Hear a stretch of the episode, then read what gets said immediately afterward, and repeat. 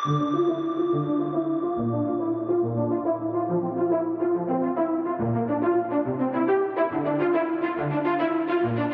is the Multi Faith Matters podcast. I'm your host, John Moorhead.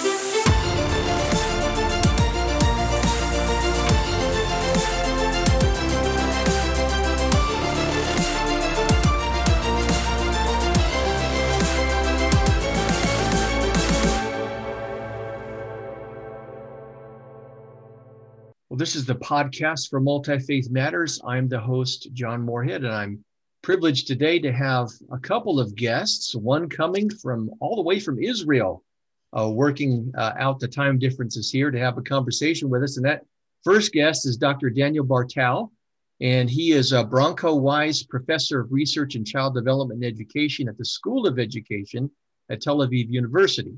His research interest is in political and social psychology studying so- socio-psychological foundations of intractable conflicts and peace building, as well as development of political understanding among children and peace education. He's worked on a, on a number of books, which uh, caught my eye, which is why we're having this conversation today. One of uh, which is Intractable Conflicts, Socio-Psychological Foundations of Dynamics, as well as the role of trust in conflict resolution the Israeli Palestinian case and beyond. Dr. Bartal, welcome to the program. Thank you very much. It's my honor. It's great to have you here. And we also have another conversation partner, a gentleman that I am privileged to work with at the Foundation for Religious Diplomacy. That's Dr. Charles Randall Paul. He's the founder and director of the Foundation for Religious Diplomacy, where I'm privileged to sit as a board member and work on the evangelical chapter. Randy does a lot of things research, writing, speaking. He is the author of a book, Converting the Saints, a study of religious rivalry in America. Randy, welcome back to the program. It's a delight to be with you. well, uh, I, should I call you Dr. Bartal or Daniel? What do you prefer? Danny, you know, if you want the Israeli way, oh, call me by the first name, Danny. Denny. Danny. Yeah. Okay, I will try. I'll try to remember that. Danny. But okay. I was raised to to be very respectful, and when someone's got a PhD, it may be difficult for me. So we'll, try. Um, okay. Can you can you begin by uh, talking about how you got involved in the academic study of intractable conflict and peacemaking? What brought you into that? Okay, you know, uh, I in fact I got my PhD in 1975 in United States and uh, had uh, 40, uh, 74 I got. stayed one year in postdoc and was really trained as a typical experimental social psychologist, but with one difference. I participated in University of Pittsburgh in a, a specific uh, uh, program that is really relatively unusual as Rand uh, really uh, alluded to some extent, because it was interdisciplinary program that the university organized and the focus was on education at large. So I came out of, out of my uh, studying as a social educational psychologist and I began, and therefore I really landed in School of Education. But very quickly, I realized as a participant, active participant in the conflict, because I uh, served in the army, I participated in wars, I was, I, I was officer, I am because it goes with you as a reserve and I uh, and coming from a political uh, family where political issues were discussed. Uh, so I thought I cannot continue in uh, educational social psychology. I want to shift into really studying conflict. And I did it in 1980. So, you know, it's 40 years ago. I moved while being in Vanderbilt, uh, uh, really visiting professor, it was a kind of opportunity. I started uh, looking at certain issues that I saw in a society that participates or takes part in a, a conflict that is very difficult to resolve. So this was the beginning. Fascinating. I found uh, social psychology fascinating. I did two grants. Uh, one was three years, and the other was two years. And we looked at social psychology as to why evangelical Christians in America tend to have negative emotional responses to other religions, and that contributes to conflict. So, this background of yours in social psychology I find very fascinating and helpful. Randy, would you share a little bit about your background in uh, how you apply social psychology to, to peacemaking and religious diplomacy? Yes, very think- different. I am sorry. I'm sorry. That's okay. okay. No, no, no, no, no, no. yeah. Okay. Ryan, go on. uh, all right, Danny. I'll, I'll, I'll let you in if you want to talk. No, no, no, no. It, it was a complete misunderstanding. Uh, I think uh, I was raised uh, in in uh, New Jersey, in the East Coast of the United States, in a very uh, mixed bag of of religions and cultures and uh, my family was English, kind of stiff upper lip, keep the emotions inside. And when I went to, to college, uh, I I started studying psychology, and at the end of my uh, my term in in I think it was my junior year, I got involved in social psychology and group therapy sessions. And back in the '60s, um, for a, a, a person who had emotions on the inside, uh, I was completely moved. I, I, it, it was a life changing experience for me to study group process where people exposed their motives, their fears, their, their experiences together in a group, in a small group. It had to be a small group. And I realized that influenced me deeply in my life as I saw people uh, take risks and, uh, in trust uh, in a small group that change their attitudes about each other without necessarily changing the opinions of each other. They're, they had different feelings and attitudes of trust, even though they didn't agree. And that was a, that was a fundamental realization in my life that later on, I, I, went into business for many years and then went back midlife to get a degree at the University of Chicago to study intractable, but I like to call it unresolvable, which is different than intractable. Intractable conflict can be resolved, as, as Danny Bartal has told, told us in his book. It's very difficult, but it can come to some resolved conclusion. Unresolvable conflict, by definition, cannot be resolved. It is a conflict that, by its very nature, has to the, the party, one party or the other has to convert to see the world in a different way, which is not a resolution of the conflict. It just, it, it, the, one, the two teams are no longer two teams, they become one team, right? And I was very interested in the pluralizing world that we're in, where it's very unlikely that everyone's going to convert to one worldview. Everyone's going to convert to one religion. And so it's not only intractable, it's unresolvable in, in its current state. No matter how much we reframe the issue, I like to say um, when you get into deep uh, conversations with people, you really come to understand and trust each other. You then know why you should be opponents. there are there are issues that if you're honest and authentic, you should be rivals over what the truth is, what reality is. And I like to, as John and I talk about, we talk about trustworthy rivalry, where you sustain a relationship that is close to friendship, but maintains the rivalry. And that became, um, for, for me, a political model, as well as an economic model, as well as an interreligious model of new possibilities. And I'm intrigued with Danny Bartal's work of education and how you educate people to see as possible and even desirable to have trustworthy opponents or trustworthy rivals in their lives, in their societies. And I think this is this is the, the great vision of change that we have is not to resolve conflicts, but to find ways for people to see conflict as part of their religion and, and, and to shift from anger and fear to appreciation and at the same time, true engagement of persuasion, where you're trying to change each other's points of view. So uh, that's my background, and uh, I'm really happy to have this conversation. Danny, what kinds of uh, research projects and examples have you looked at specifically and drilled down into in terms of intractable conflicts?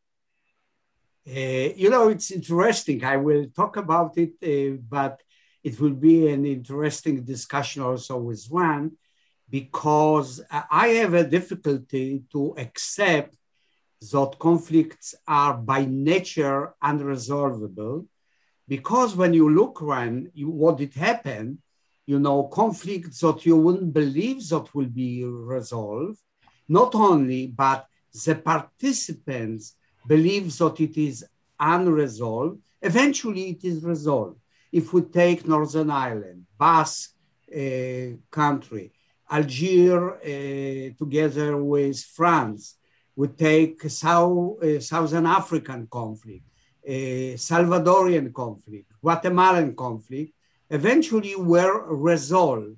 So the question is really uh, what is the difference between the ones that are resolved and ones that are not resolved?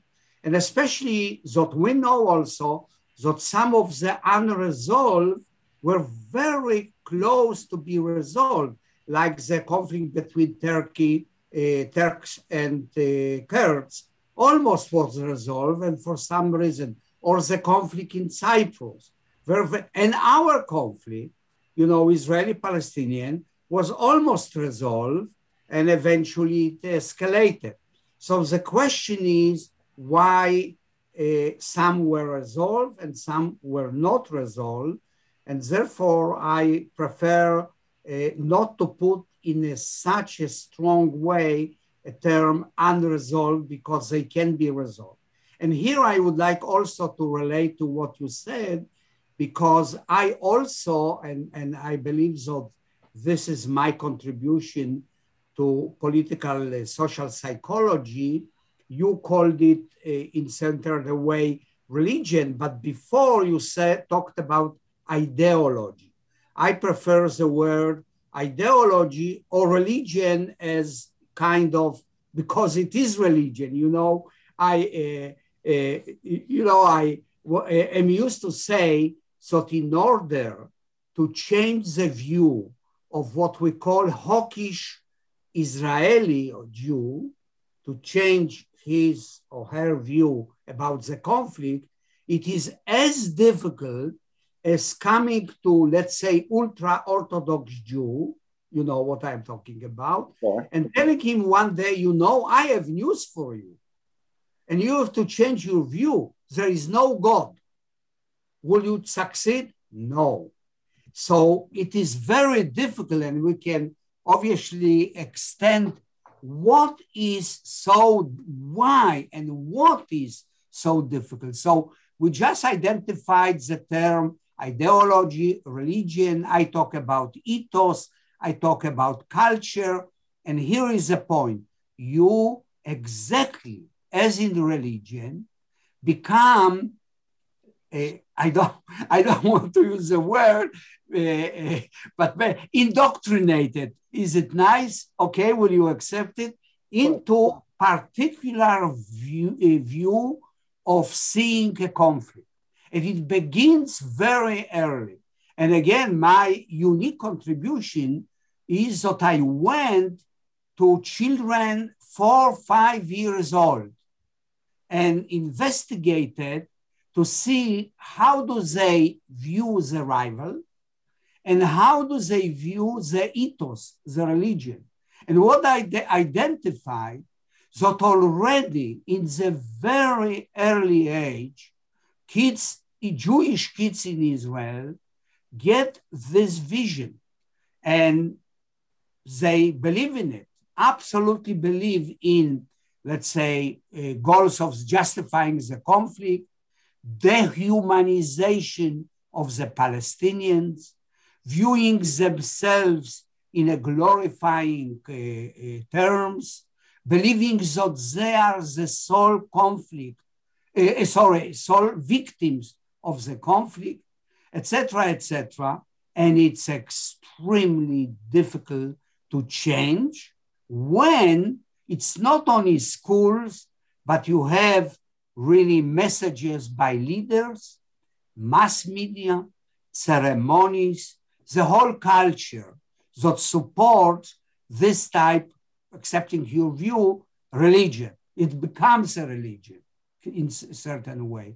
So this is a, at the moment a situation in Israel in 2021 where about 60, 70% of the Jew, Israeli Jews really uh, believe exactly in this framework that I just introduced. But in 90s was a very different situation.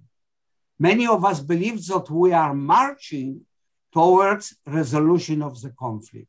In 93, 94, you know, this was a line. And then, you know, you have to analyze what did happen that we changed the route and moved into escalation of the conflict. And I studied why did it happen? Why did it succeed? In a very recent book that was published in Hebrew for the Israeli audience. And, and this is a story that we are at the moment in a very different place from where we were in 90s. This is uh, a great uh, story that you've just told us of, of how over a period of 30 years, significant changes can occur, which disproves my thesis that there are unresolvable conflicts. And I understand that. And so let me just say this um, I came at this view um, re- from the standpoint of reading mythic and religious texts that create the backstory for the ethos of a culture. And these texts, although we know as scholars, they can be reinterpreted. In many cultures, they are not to be interpreted. They, they come as if they're self interpreted. They come as if they're the story of the truth with a big T, right? And those are the stories that create the attitudes and expectations about conflict in this world. To be blunt, if God can create a flood to genocide the entire earth, or, or if God can uh, tell, or God can tell Joshua to go in and wipe out the men, women, and children and the animals. Um, the, every religion has a story about conflict between good and evil, and and and where they, their the people, the tribe, fits into that story. And those stories are very difficult to critique and change.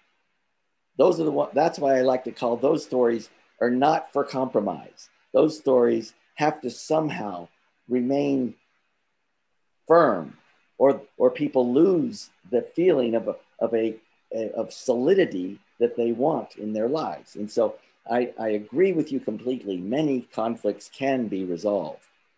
But the way we talk about it is we say there's a contest between worldviews that is ongoing. Absolutely. That, that Absolutely. so far has not been resolved and will likely not be resolved. And that contestation of worldviews is what we focus on. In many cases, it really does affect the actual conflicts that are political and, on the ground. Many cases, it doesn't. We're not trying to reduce it all to one thing. But I wanted to make that distinction so you can see we really agree with you in many respects for everything you're doing. Um, but there is this other aspect that we deal in that is uh, that is profound, and it won't change in 30 years, right? It, it, it is there, there. Usually, views of it might change, but having said that, I, I must ask you this question: In doing this book, your last book, did you come up with any data that you can share with your our audience on what changed in 30 years in Israel to to take it from a a point in 1990 where the majority of the people were thinking that it was possible to have some kind of a friendly relationship with the Palestinians to where it is today. What what changed? Well, okay. so now, just on this question, we can uh, spend, you know, half a day. But okay, I will put the focus on uh, two processes which are related to what you just said.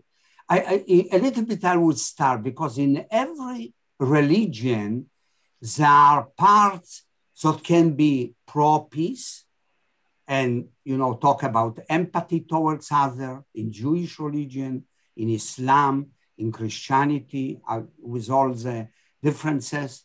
So and and so the question is, how does it happen that a particular uh, sector within the religion takes over, as it does happen uh, or did happen in Israel? So the Orthodox uh, and ultra-Orthodox Zionists took over the monopoly of religion because you know, for example, remember Heschel the one that was uh, uh, obviously marching with Martin Luther King, and he had completely different view of what is Judaism. And even in Israel, within the Orthodox system, we had rabbis like Rabbi Lichtenstein, Amital, that had very different view from the establishment. And, and just give you an interesting anecdote. Uh, I when I was uh, teaching one day, a student came to me. She was a, a Muslim, Muslim, and she said, "Can I write for you a work how Islam is propagating peace?" And she wrote a view, really based on obviously uh, uh, writings of uh, Muhammad, uh, Quran, etc., making her point how the religion is really supporting peacemaking, conflict resolution, etc., etc. I read the paper. I don't know Quran. Didn't know what to do. You know, it was very convincing. So, so I went to a friend, colleague, who is expert on Quran, and showed him the work, you know, the paper. And I asked, you know, what do you say?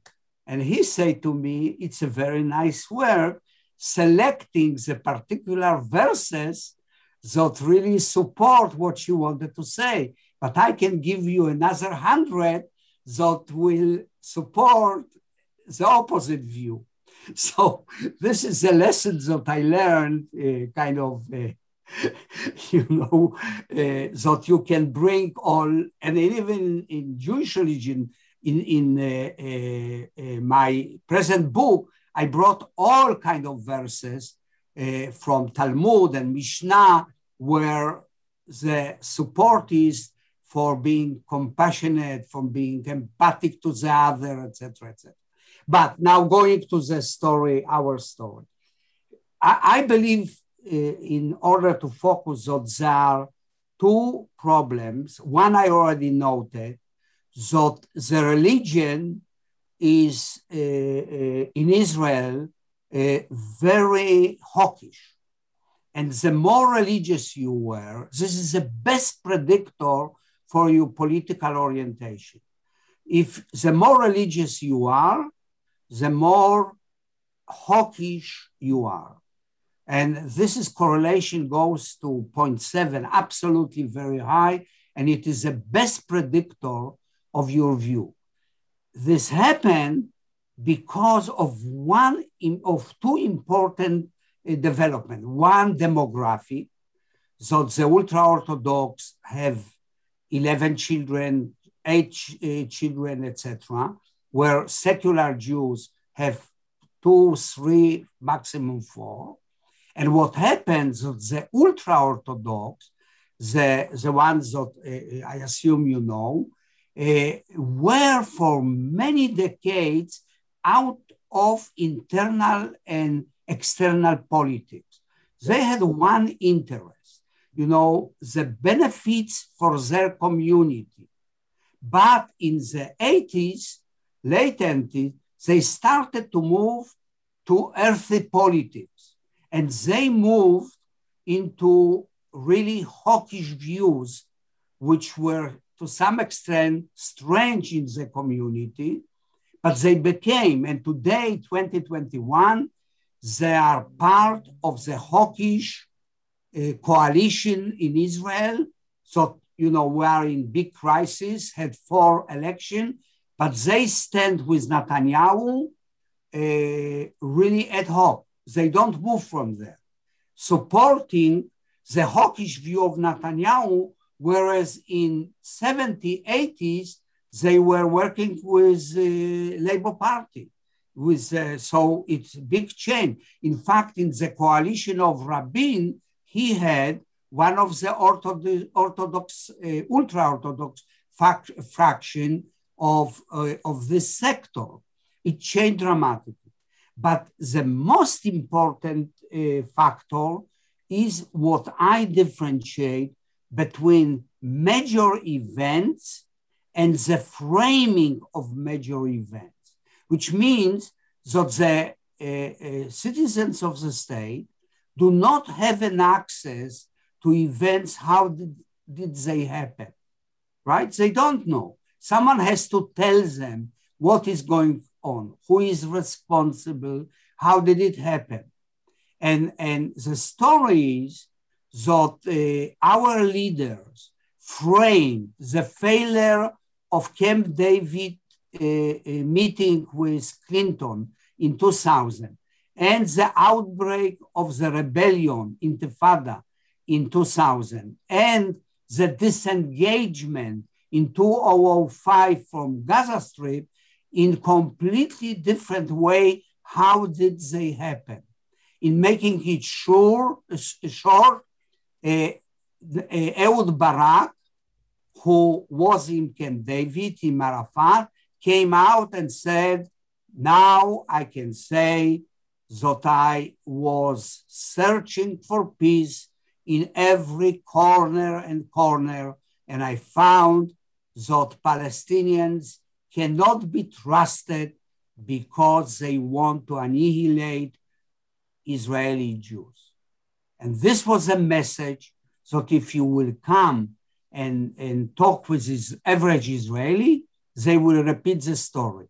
It's not true. It's not true. And then came the second event when the Intifada started in September 2000. Again, he said, this is an indication. It was instigated, fueled by Arafat, and he wanted violence and to achieve independence through violence. It's not true.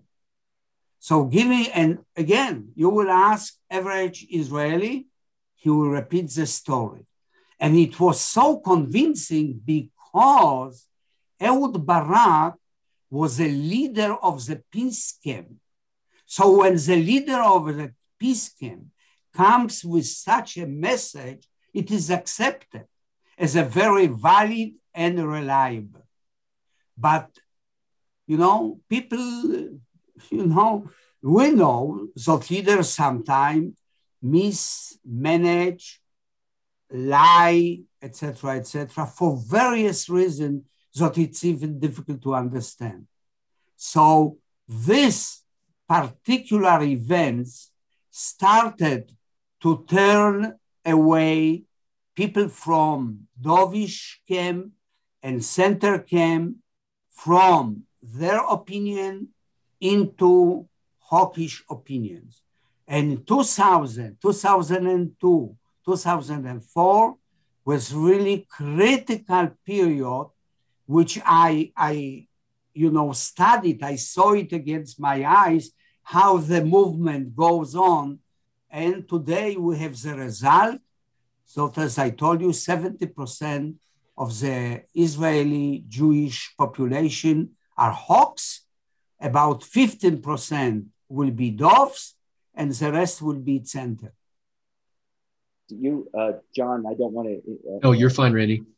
Um, Danny, how does an Orthodox, ultra Orthodox Jew talk to himself or herself in the story they have uh, about being hawkish? What are the religious reasons they have for being hawkish? The, the basic story, you see, the basic story that ultra Orthodox Haredim, as we call them, had for years, that, uh, which comes from diaspora, that we do not want to, uh, how would I say, to anger the uh, goyim, you know, to anger the non-Jews.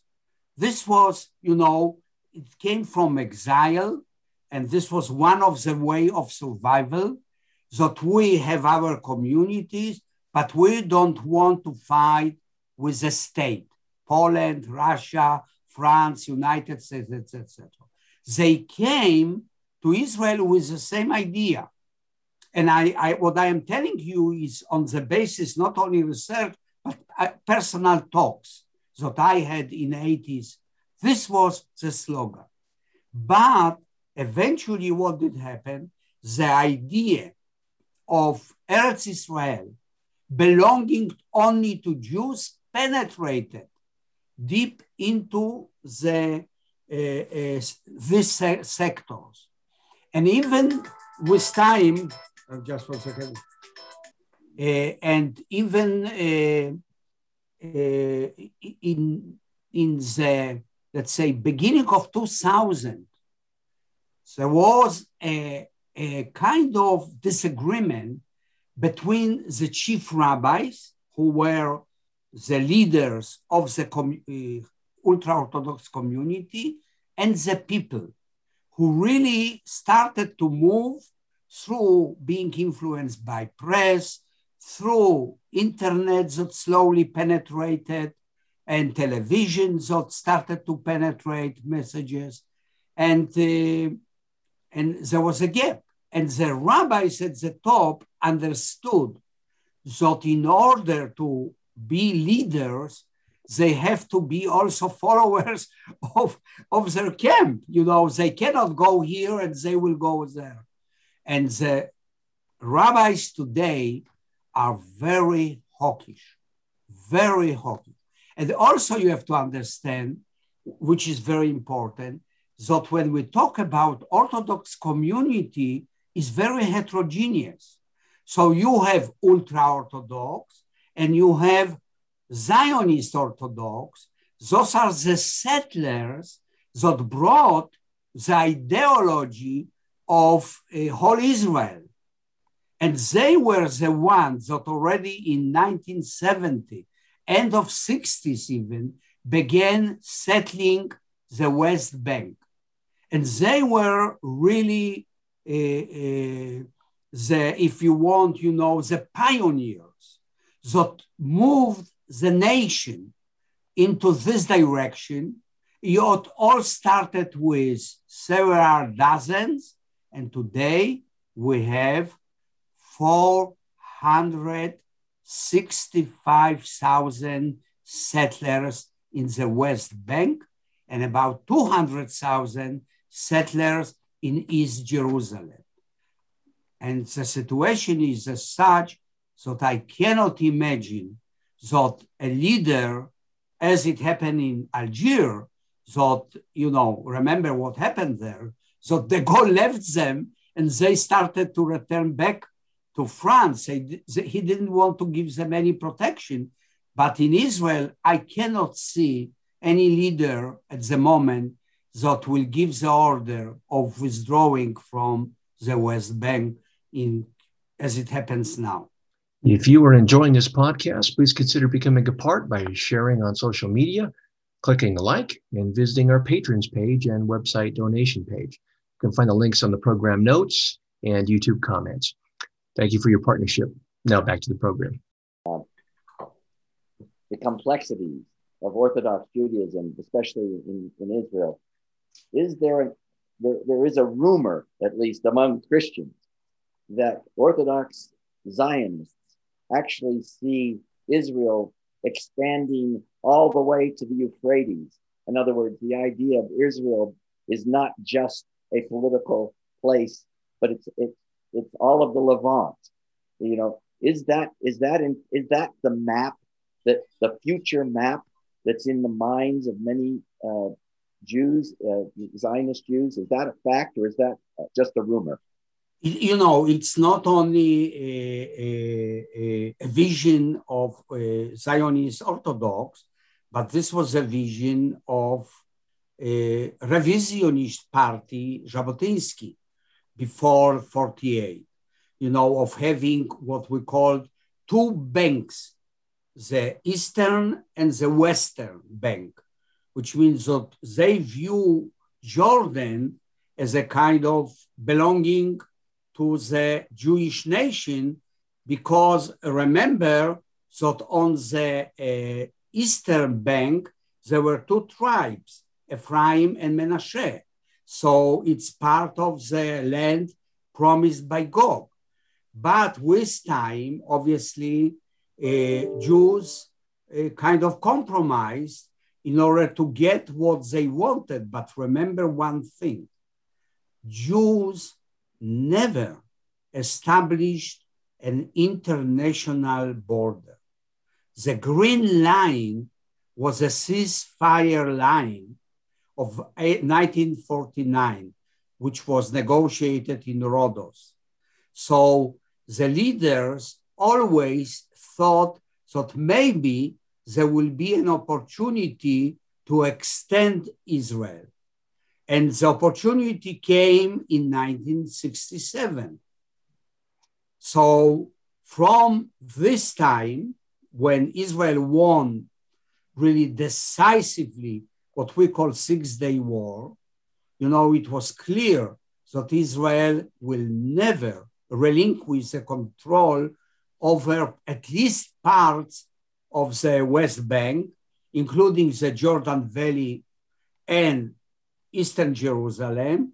But with time, the appetite was rose and rose, and the governments, which were mostly uh, from the right wing, uh, supported this idea until we came to the idea in summer that you know almost there was annexation formal annexation, which was approved by Trump, and only what we call the peacemaking with Emirates and Bahrain and Sudan and Morocco stopped the intention of, uh, because this was the deal that you get full relationship instead of annexation.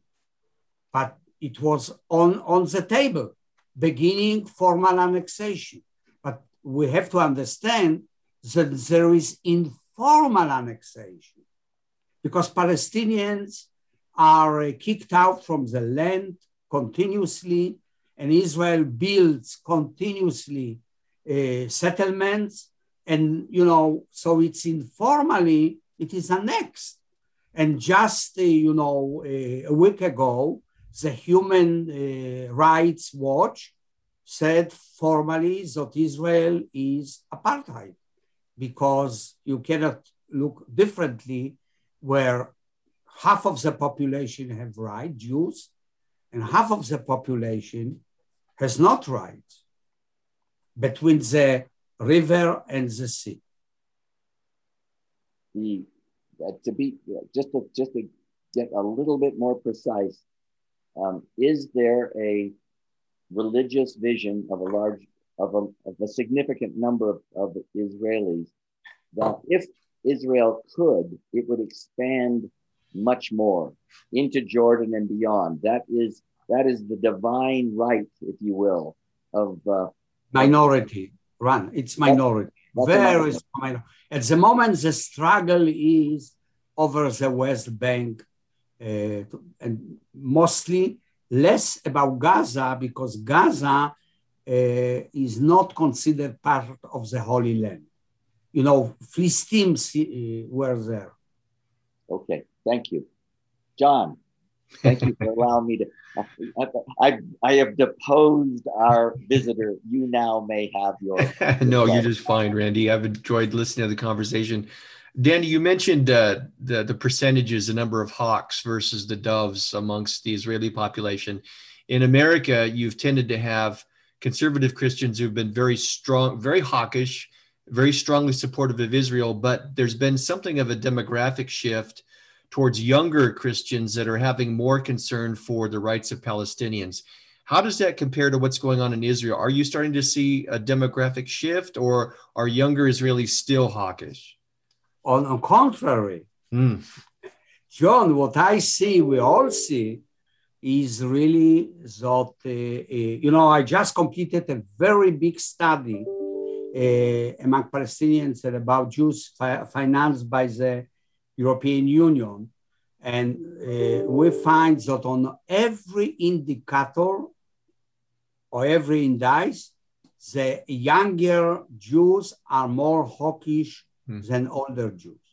So this is the direction.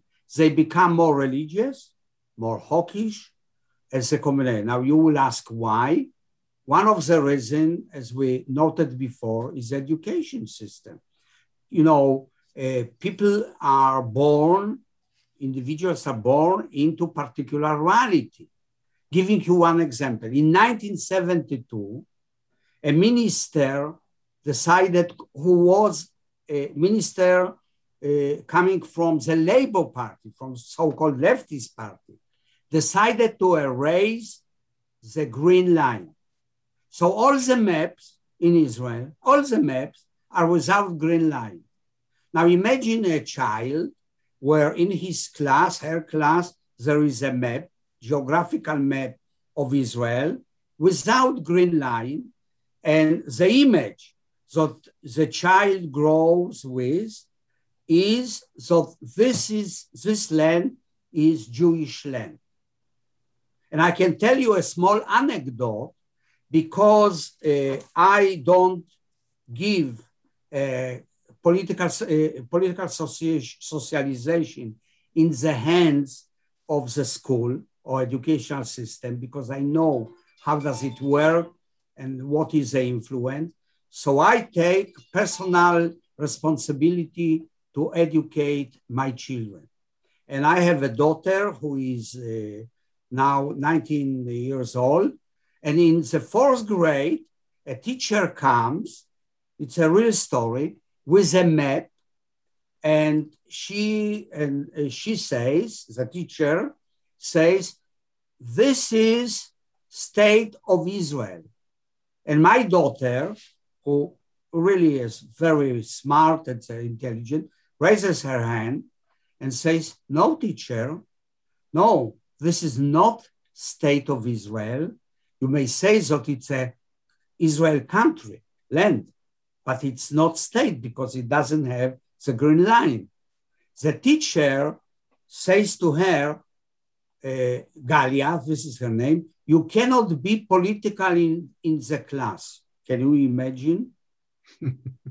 so this is a story. It is a small anecdote but this explains what has happened. So, children, as I already told you, I studied the young children in kindergarten. Then you have elementary school. People don't talk in home about, you know, uh, Eretz Israel. You know, they don't. People talk about issues, other issues. Then you go to high school, and then you go to the army where the army goes into West Bank, right, etc. So you come out of the system really hawkish. You know, this is a story.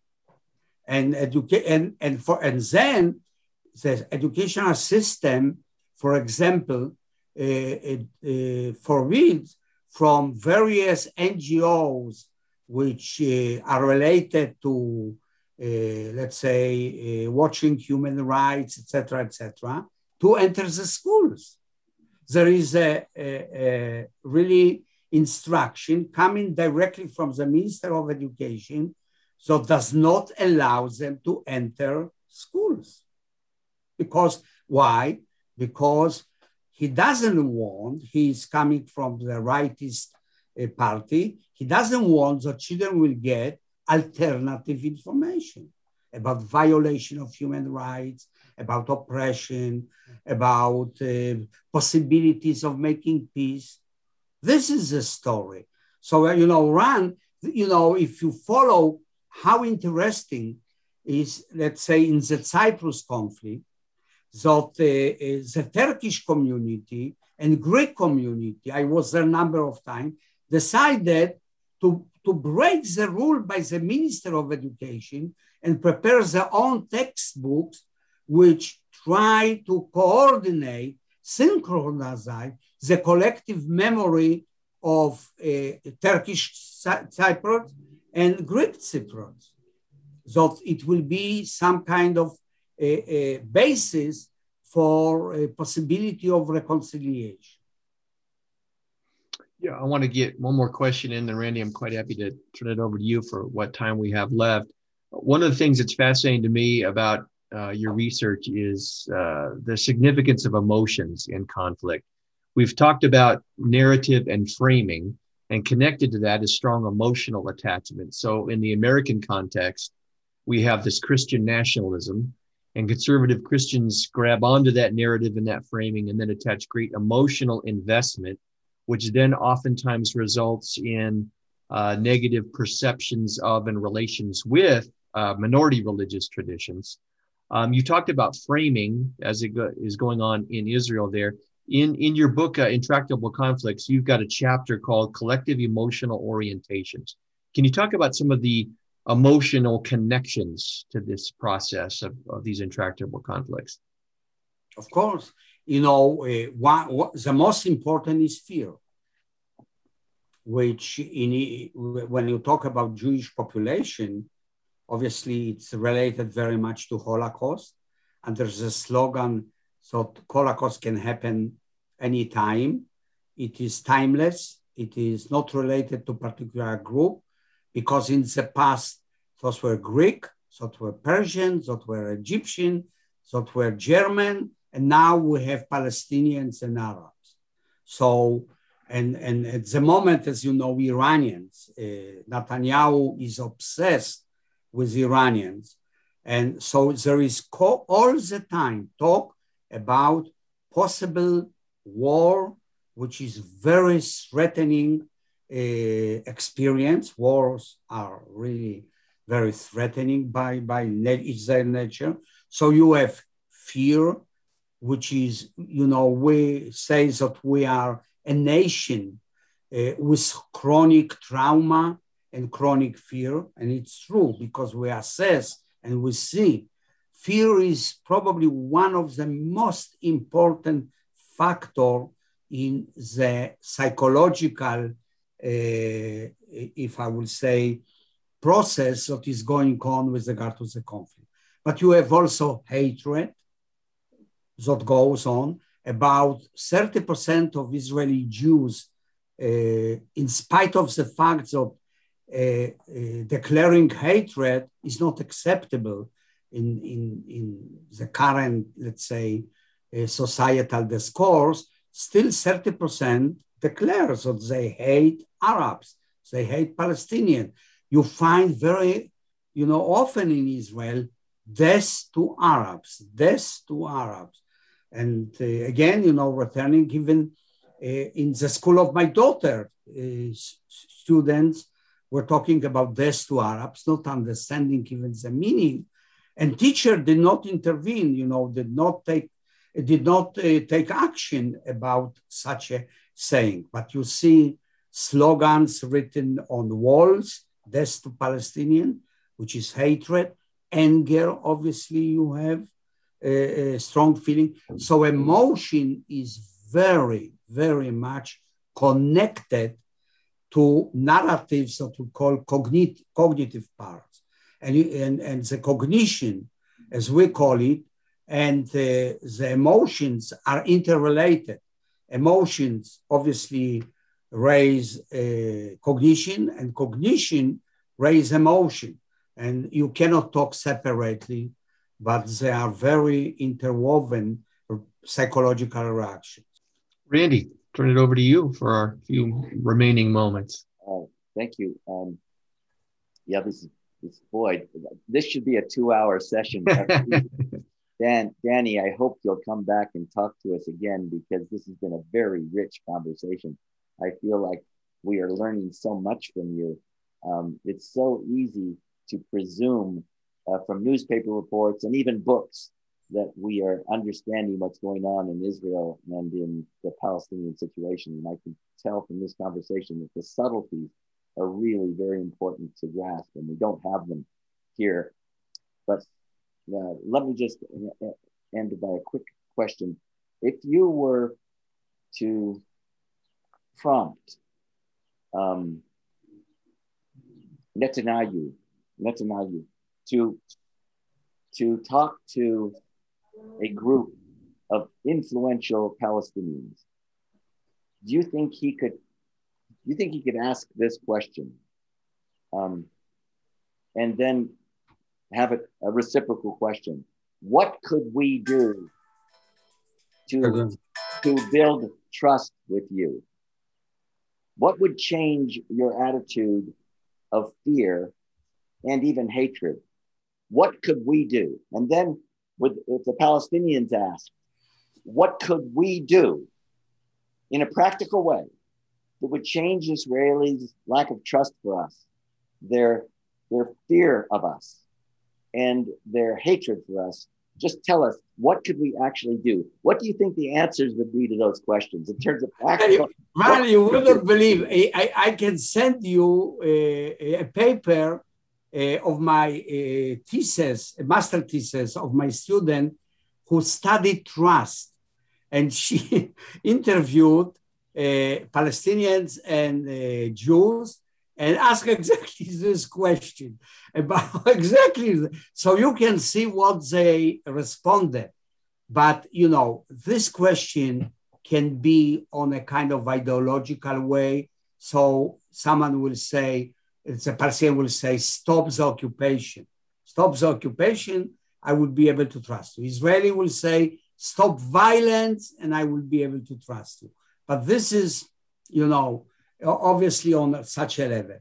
I, I in fact, you know, following uh, the studies that I just told you, that we completed to analyze uh, two weeks ago, and I have unbelievable data, I found in this study that the distrust is extremely deep. In other words, the best predictor of the distrust is the psychological repertoire of Jews that they acquire it very early in very early age. And just today, I mean, it's a kind of, it came about time. I had talk with my ex-students, they are now professors, exactly about this issue. What we can do in order to raise raise uh, uh, what we can do in order to uh, change the view. And one of the you know answers that i think personally that we have to intervene with in the educational system in very early age we have to begin to change the views of the moment they grow up with in order to change. It is extremely difficult to change views of adults that, you know, it's well entrenched. You know, giving you example, let's say, of my in-laws. He's a rightist, and he will say the following statements that he does. He say, I am ready to for the withdrawal from the West Bank. I am even ready to give up East Jerusalem. And then ah. comes the but. But you know Arabs, they are violent inherently. I cannot trust them. It's all about. This is a story, right? This is a story. People have really very negative stereotyping, which is all the time imparted, propagated by the leaders. It is absolutely normative, institutionalized that members of the parliament, Knesset, that the ministers talk in dehumanizing way, and it is written in newspapers. It's heard about Palestinians, about Palestinians. So when you have such a climate, it's very difficult to fight against fight against it. Very difficult, very difficult. Do, uh, Danny, do send uh, John and me uh, that paper on trust. Uh, that uh, that I think that would be a very interesting piece of current social psychology that we'd like to know about. Uh, it would be helpful okay. in our work. I will send you you two pieces, kind of. Eh, it's a book that eh, John mentioned, so I will send you the final conceptual paper, and I will send you this particular chapter that is very interesting. You will hear what Israelis say about how we can build trust. Well, unfortunately, gentlemen, we're we're coming close here to the, the close of an hour together. I, I echo what Randy said previously. Uh, it's been a rich conversation, and I, I, hope we can do it again. I also hope we can keep in touch when we're not having podcast conversations. Uh, I don't know if there would be any cooperative possibilities between the Foundation for Religious Diplomacy and what you're doing there, but uh, uh that would uh, be wonderful. Uh, Randy, you want to share some of the things that you've done in the past in that region? again, I don't want to go too far on, on time, but I agree. Uh, Danny, I can tell you would be a fine interlocutor uh, for some of the conversations that we're now having. We finally penetrated into Iran and are having uh, very solid conversations based on theological and religious, ideological worldview issues that have deeply affected the politics in Iran and we have we have not been able to find an Israeli to join in that conversation because they're too afraid, I think, of the current political situation. Uh, I actually had a friend who, who, who said he's worried about his job at a university if he actually just got into a conversation with an Iranian.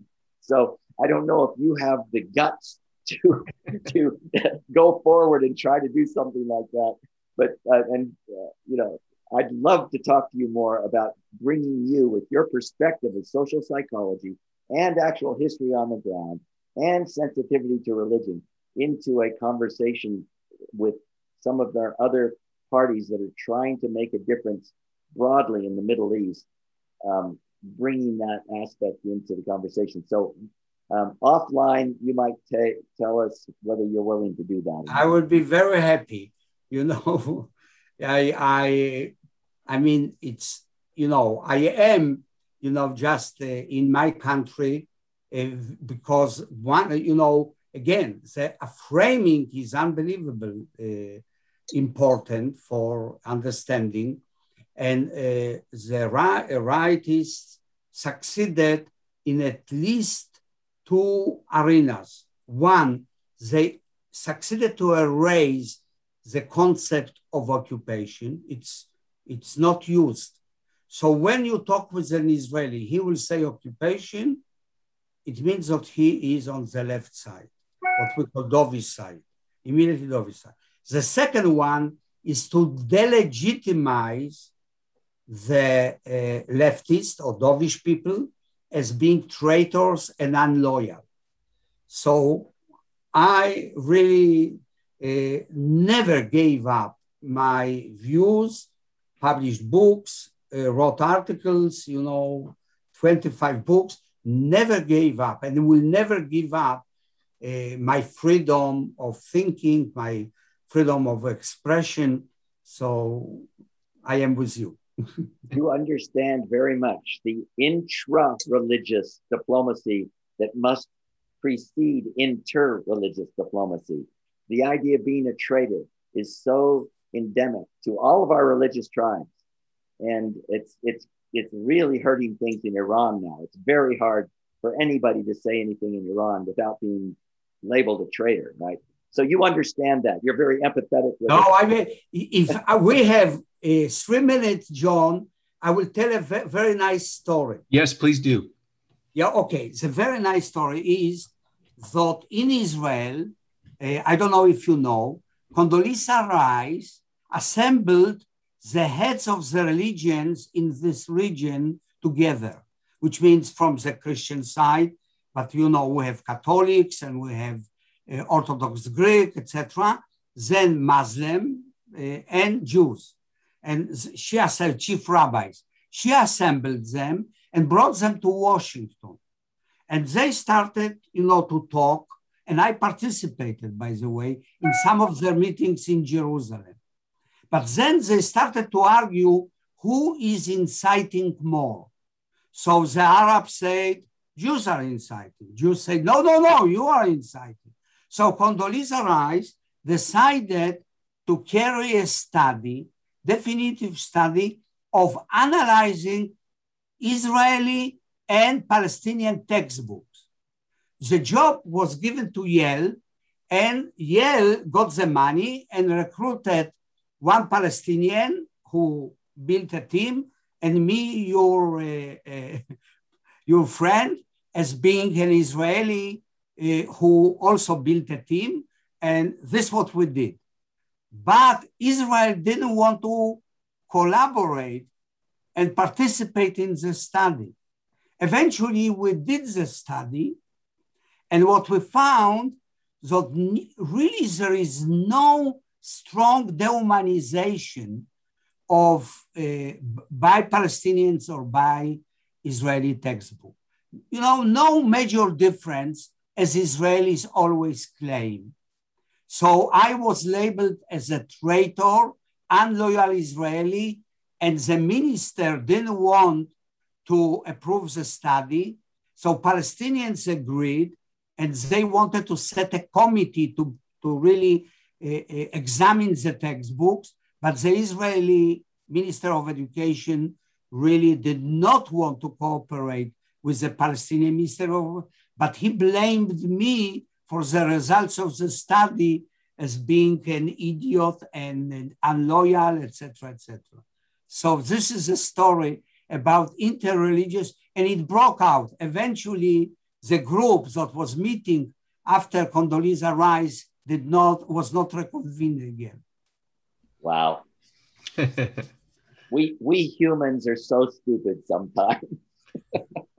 Absolutely, it was a very nice remark. It's it's enough to make me be, become a Calvinist to believe we're all depraved. At least part of the time, maybe not total depravity, but. Uh, well, I'm encouraged by the conversation and uh, the contacts that we've made here and the possibilities. Uh, gentlemen, unfortunately, we'll need to draw this episode to a close. Uh, I am uh, John Morehead. I'm the, the host of the Multi Faith Matters podcast. My guests today have been Daniel Bartal, coming from uh, Israel, and uh, Randall Paul, coming from our state of Utah here. Gentlemen, thank you so much for this rich and deep conversation. Thank you very thank much. Thank you very much. And uh, if you've enjoyed this podcast, we encourage you to to share it with others on social media. You can like it uh, on our YouTube page. And of course, you can uh, give it a, a, star rating on whatever podcast forum you happen to be uh, using to uh, to listen to the podcast. And of course, we're a nonprofit organization at uh, the Evangelical Chapter of the Foundation for Religious Diplomacy. If you like what we're doing, please consider supporting our work. Again, John Morehead for the Multi Faith Matters podcast, thanking everyone for listening and for watching.